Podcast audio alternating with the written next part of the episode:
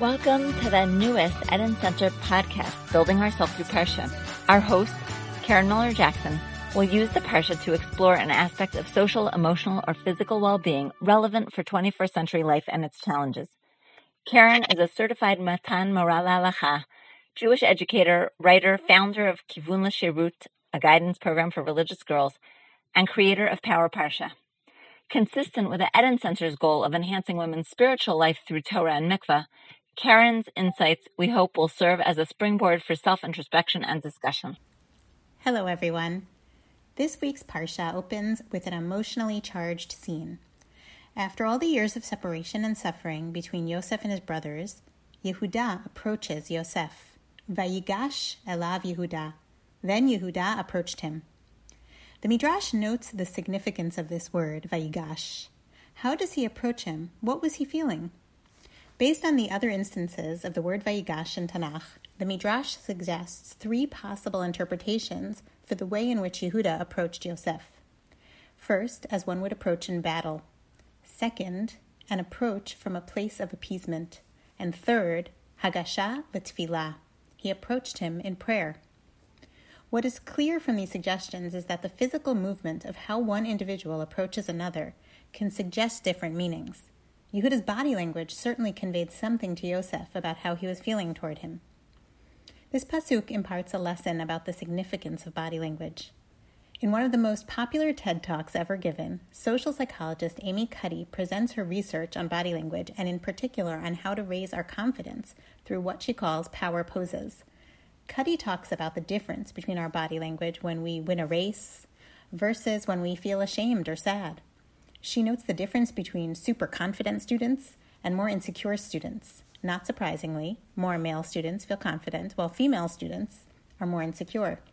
She argues that by using power poses, like standing with your hands on your waist like Wonder Woman, you can actually impact your hormones and raise your confidence level.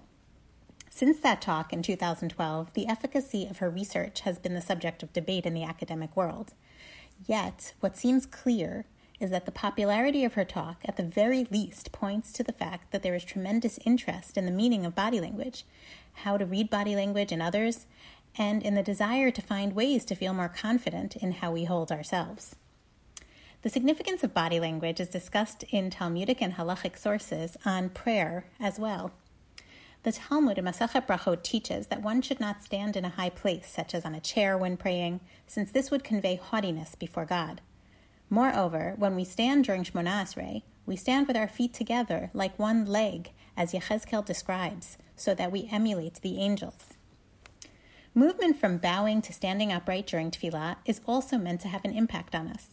Rav teaches in the Talmud one who is praying should bow in the appropriate places of tefillah. One should bow when saying Baruch, blessed, but one subsequently stands upright when saying Hashem's name.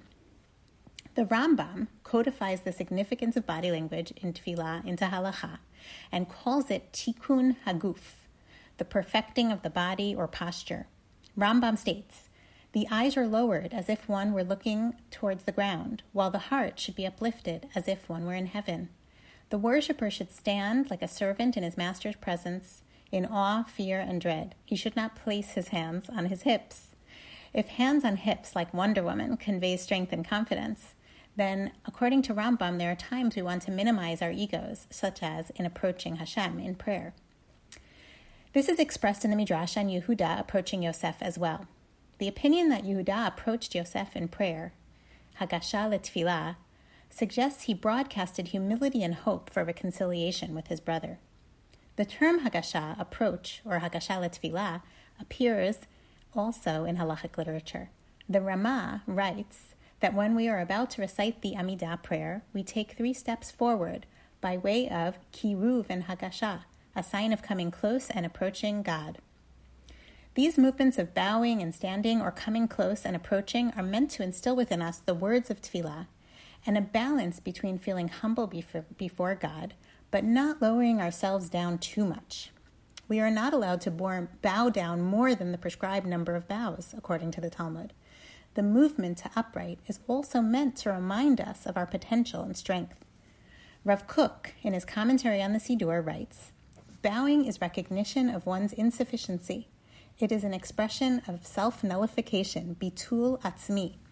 But one must not take bitul to an extreme. One must not develop an inferiority complex. Man must be taught not to bow at every blessing.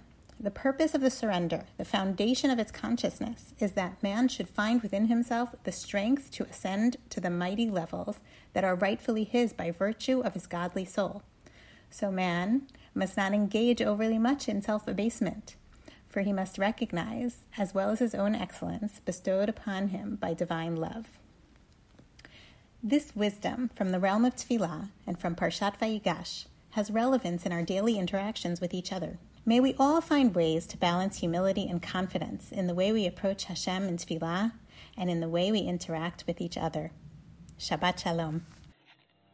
This podcast is hosted by the Eden Center, whose goal is to reinvigorate the ancient female ritual of mikveh as a sacred space for women and use it as the natural platform it is to connect to Jewish women's health, well-being, and healthy relationships, enhancing Jewish women and family life.